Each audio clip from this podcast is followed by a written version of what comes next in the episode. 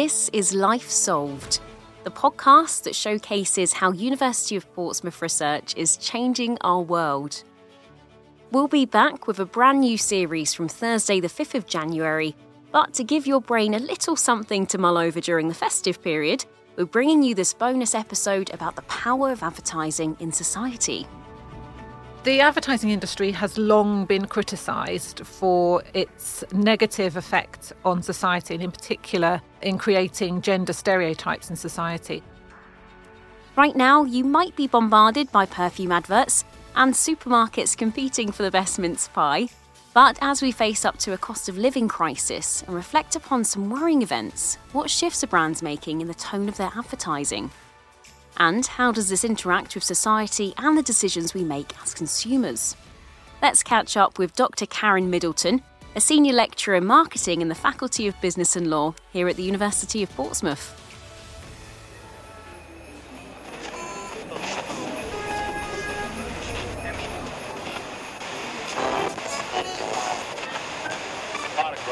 Christmas is an enormously important time for advertising as retailers and stores compete for customers over their competitors.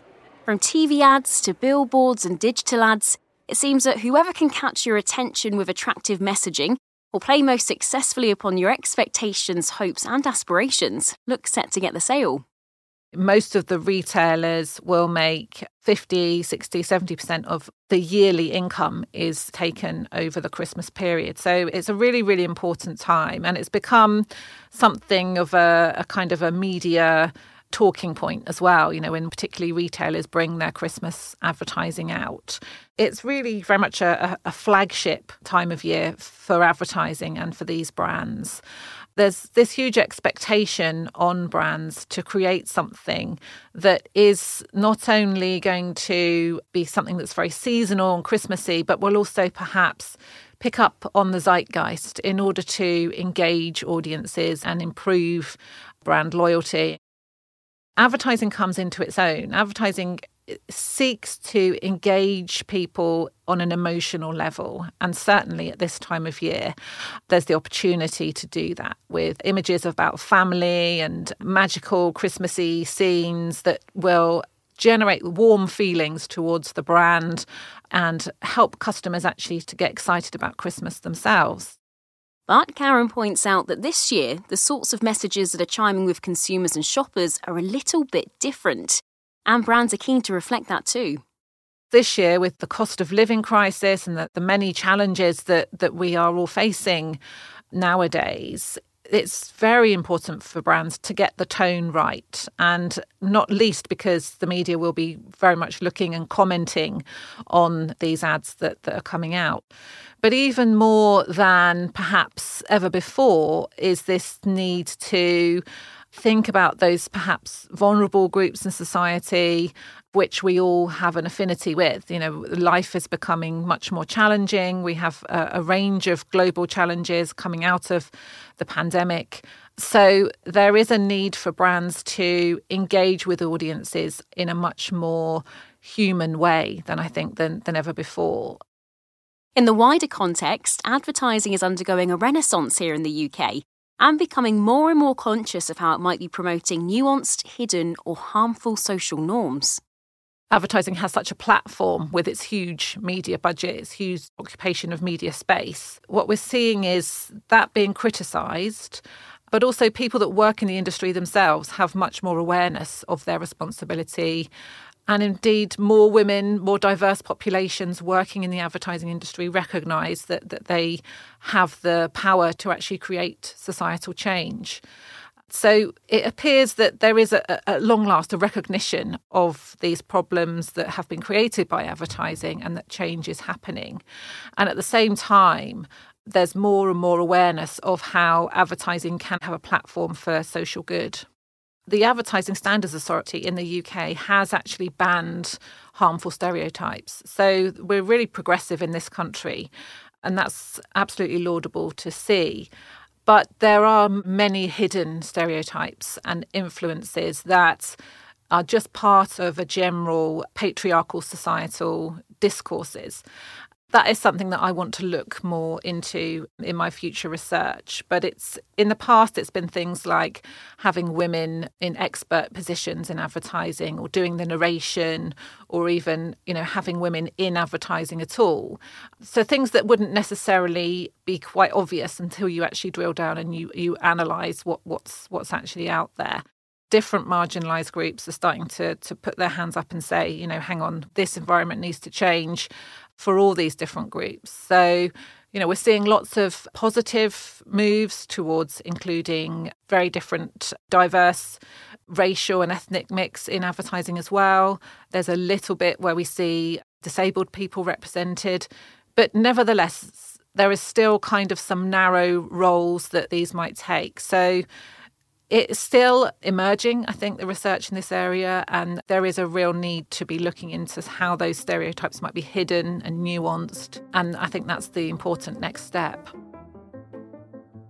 It's not just the media and ASA that are policing advertising's tone.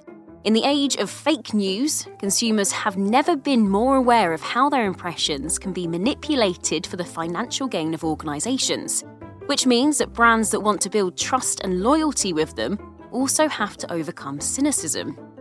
What's more, brands with skeletons in the closet have to make sure that they can answer to whatever information exists about their work in the public domain, especially if this contradicts or undermines a social initiative they're promoting. The backlash from such accusations can be fierce. Greenwashing tends to relate to criticisms about environmental credentials, but we're now hearing about this term that's obviously developed out of the same idea, which is woke washing. And this is very much uh, as an outcome of advertising that is promoting a social cause, but actually there may be a lot of hypocrisy in the way they do their their own business, or you know the, the practices that they have, the representation of people in their own workforce at senior levels that don't follow the same kind of ideals that they're promoting in their advertising. So if we have a brand that is promoting gender equality, then they're exposing themselves for criticism if they're not practicing what they preach. You know, this, this is where it's really important for them to put their money where their mouth is and actually make the changes that they're advocating for because there's a huge amount of cynicism about advertisers and brands in that they're presenting themselves in a certain way in order to gain trust and to gain consumer affinity but that that is not genuine. So the idea that this is all for show rather than reality. Individuals are more than happy to take to social media to call out perceived injustices but in some cases, this can really damage the reputations of brands and even lead to boycotting. Karen thinks that brands need to accept that cancel culture is now a part of the landscape they're working in, and often the gauntlet advertisers must run in the hope of a successful and standout campaign. When it comes to, to brands and organisations, I think they need to go with it. There will be a need to reduce risk, but at the same time, that you know, it's in terms of advertising, it's certainly not possible for advertising to be completely anodyne and, and not offend anyone because by nature of, of advertising, it needs to stand out. It needs to have a, a creative message, something that's going to be interesting. So it's it's a very difficult area for brands and companies. And I think by developing their real social awareness assets, their work for social good, I think that's going to be part of the way that they can build up more positive relationships with consumers who have much more power than they ever had before. In her PhD, Karen asked whether society influences advertising or if it's the other way around. Her conclusion was that it's actually a two way street there was always a debate in the academic world in uh, the portrayal of gender in advertising, which was is it a mirror or a mold effect? So, does advertising mirror just simply mirror what's happening in society, or does it indeed mold normality? And there were kind of these two different poles, and there were kind of academic debates held over many years And there was research that actually looked at the changes in society, the change in women's roles, and whether there's been a progression around that. But over these years, the debate was kind of inconclusive and there were different results. And sometimes over time, you would see much more sexualization of women in advertising that would be not in accordance with the changed women's roles at a time where the progress of change has really accelerated, my research going to the industry itself and asking practitioners how they thought things were and how they were changing was that there is now a recognition that advertising does influence society. It's a recursive process whereby advertising tries to be at the cutting edge of what is fashionable, of what is cool. It tries to be novel. So it's always trying to be slightly ahead of the game, but at the same time, across all different kinds of advertising in order to be creative there is this approach which is let's let's push the button on a bit further but not do anything that's too risky. So, advertising is very much influenced by social discourses themselves, but it informs them at the same time as well. So, the classic example is the Dove campaign for, for Real Beauty. All over advertising has always been, you know, bodies being perfect, the classic kind of perfume advertising, beautiful models and often you know very thin that was problematic that is is part of the landscape there the Dove campaign, it was called the Campaign for Real Beauty because it was trying to push the social cause of reducing that problem in the media and in advertising and featuring real women to stand for the brand, stand for the body cream, which was a very kind of natural theming product in the first place. And actually featuring for the first time in advertising people who were size 14 plus and, and not just going with those harmful stereotypes that did exist. That brand, they took a risk with having this kind of new approach. So, stepping away from having perfect physical mm, representations and promoting natural beauty, because they took a risk, that was something that had an impact on not only the advertising industry, but on society more broadly. So that was very, very powerful for the brand and garnered a lot of attention, which is, of course, what advertisers are trying to do. It's this kind of constant need to be right at the, the cutting edge, but not too far ahead. As consumers, we're becoming even more thoughtful about the impact of our purchase choices on the wider world and what these choices say about us. Advertisers know that when we have various options on the table, a buying decision often comes down to the values we can identify with most closely. That's something we're increasingly asking brands to deliver, no less so during the festive season. We've got this expectation for organisations to contribute something to the world and this cynicism around companies just being driven by profit. So there's an opportunity for brands, and we've seen this with the John Lewis ad that's come out this Christmas. They've partnered with organisations that support children in care, and that's come out in their advertising campaign. And it's very much creating an emotional message, telling an, a lovely story of a man preparing as he is going to be bringing a, a foster child into his home but at the same time linking that to the brand themselves actually contributing to a social problem by raising awareness. And and that's I think the key in terms of what advertising can do and should be doing in terms of engaging consumers because of that platform, because of that media that spend that they have. You know, they they have the the messages going out there also, you know, consumers are looking to companies to take much more responsibility. The John Lewis campaign has, has really hit the nail on the head, uh, I think, in terms of getting the tone really right and spotlighting a social issue, advocating for that. And you know that creates the affinity from the consumers with the brand that they'll be looking for it's all part of a, of a wider backdrop for businesses to engage more closely with the sustainable development goals and not just be simply chasing profit, but to have an impact on wider society and the environment as well. Karen mentioned the UN Sustainable Development Goals. These 17 areas showcase a blueprint for improved lives, peace and prosperity across the planet, and include things like ending poverty and hunger, reaching gender equality, and climate action. Nations and institutions are increasingly focused upon how their work can contribute to achieving these targets. And as businesses become more focused upon their own social impact, they're realizing that customers care just as much, and they won't hesitate to make their voices heard.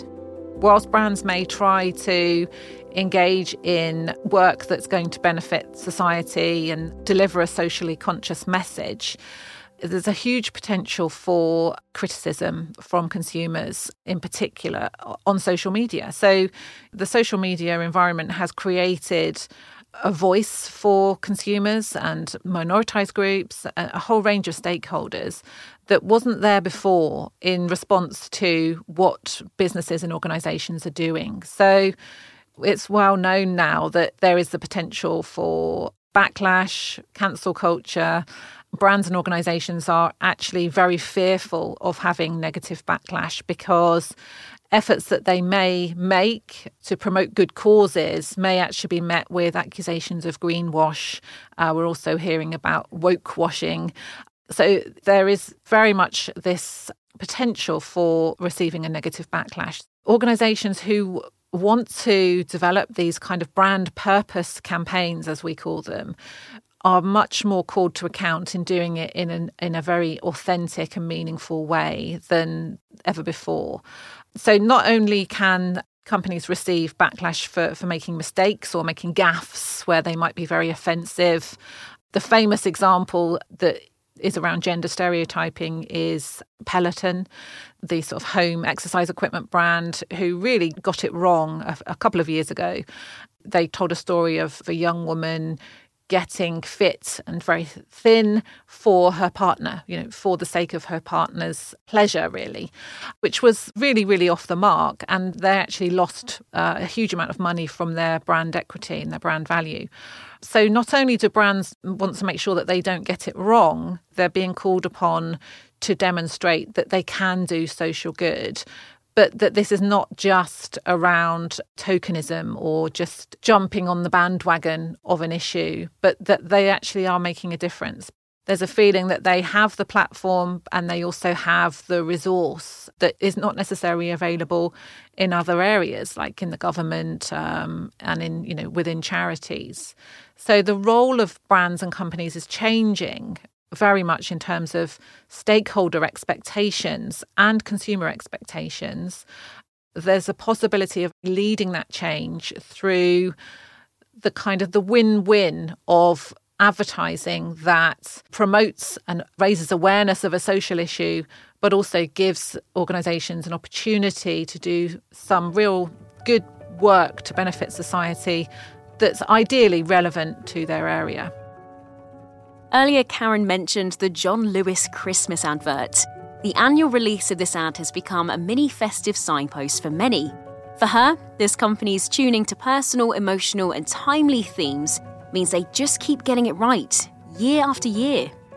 On our advertising modules, we always talk about John Lewis. Any of our graduates from many years will, will always remember us talking about those ads. But I never fail to well up when I see many of their advertising campaigns, Christmas ones, but the, the one that really, really always does it for me is the one when the young woman is starting. Oh, it's from quite a few years ago now, but she was. It's kind of a rite of passage story, and uh, it's telling the story of how a woman, you know, grows up, becomes a mother herself, becomes a grandmother, and it's just so powerful. And just telling that very simple family values story from a female perspective, you know, obviously I'm seeing myself in there. It really, really gets the emotions to the fore. And, you know, even though I've seen it probably 20 times, every time I, I always have to get the Kleenex out. Like many great advertising minds, Karen's success working in this field came from her personal experiences of representation. Both my parents were profoundly deaf. So I grew up in a family that experienced a level of marginalisation, being outside of wider society, not having the same access to things that other people had access to. So I from a young age I really had an awareness of how you know, marginalized groups, social groups can struggle in the world. So I think that kind of had such a, a, profound effect on my personality and what I wanted to achieve in my life. So I think that kind of drew me into looking at the social impact of advertising. Karen's been a lecturer for 17 years now, but prior to that, she worked in education, marketing, and advertising. It was here, working with younger people, that she began to notice how advertising was becoming more conscious of the norms it portrayed. I think younger people's perceptions and, and the, the, the way that they've been brought up in the world does have that difference. You know, there is much more awareness. So, having been a lecturer for a long time and, and previously having worked in another higher education institution in marketing, I just always had a sense of that kind of progressive thinking that, that was starting to come up. Karen has done a lot of research into the relationship between advertising and gender. Where in the past it's been a hotbed for inequality and harmful stereotypes, the good news is that things here are changing for the better too.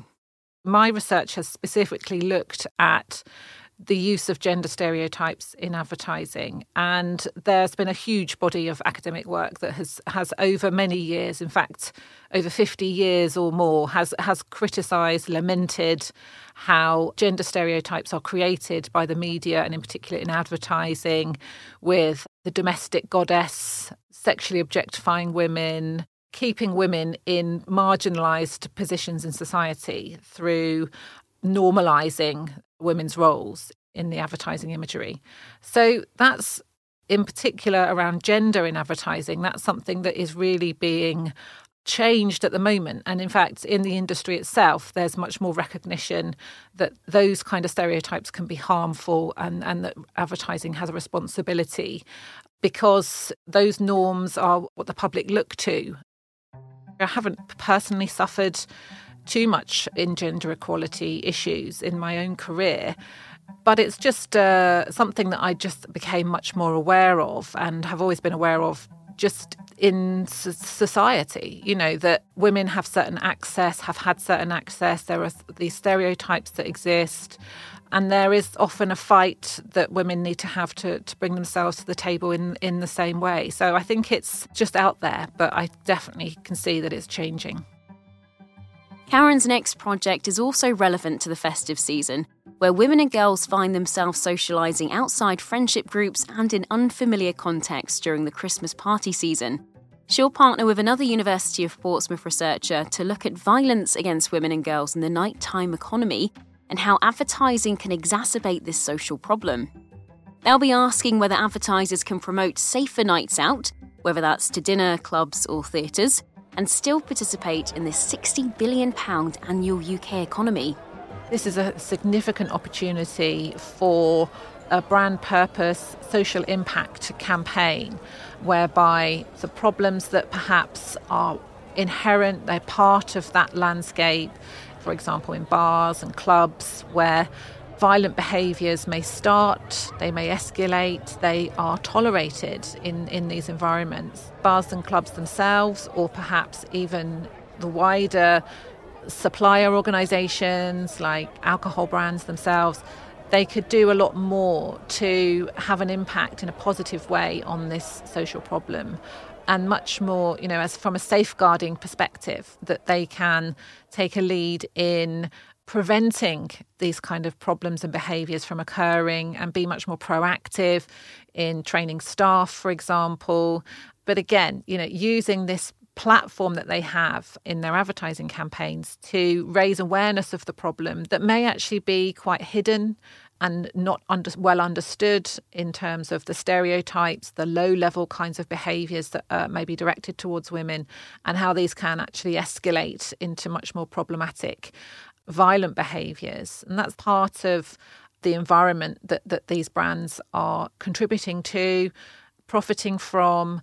And it would be great for them to take up a responsibility to change society and change the culture with the platform that they have. Research like this could present the next big mission for brands working in this economy, some of which may have to consider bigger questions, such as which consumers they are targeting and why. Thanks to Karen for talking to us for this special Life Solved episode. A really important observation from her research is the increasing level of awareness customers have when being advertised to, and the higher standards of social responsibility and values brands must share in order to win over our trust and loyalty. I think consumers are very savvy about advertising and about brands and organizations. I think we're so advanced in the, the advertising industry. It's very intrusive. Advertising is intrusive to our lives. So there is this certain inherent cynicism that, that we have in that it's something that's that's interrupting us. So it does have to work very hard for, for us to like the advertising that we see. But I think consumers want to feel that their task in terms of being good people and, and you know making the right purchases that will not be harmful for the environment, that they will have an sort of an equality mindset is great. But I think consumers think in some ways they don't have the power to, to make those decisions themselves. So they're looking to those who do have the power. And increasingly, organizations and brands are seen as those uh, institutions of society where change can happen and, and that organizations perhaps need to lead the way to enable the rest of us to live a good and healthy life. It's pretty inspiring to know that as consumers, our collective desire for a better, fairer world is being heard and reflected by so many of the brands we love. You can read more about Karen's work at the University of Portsmouth website, port.ac.uk forward slash research.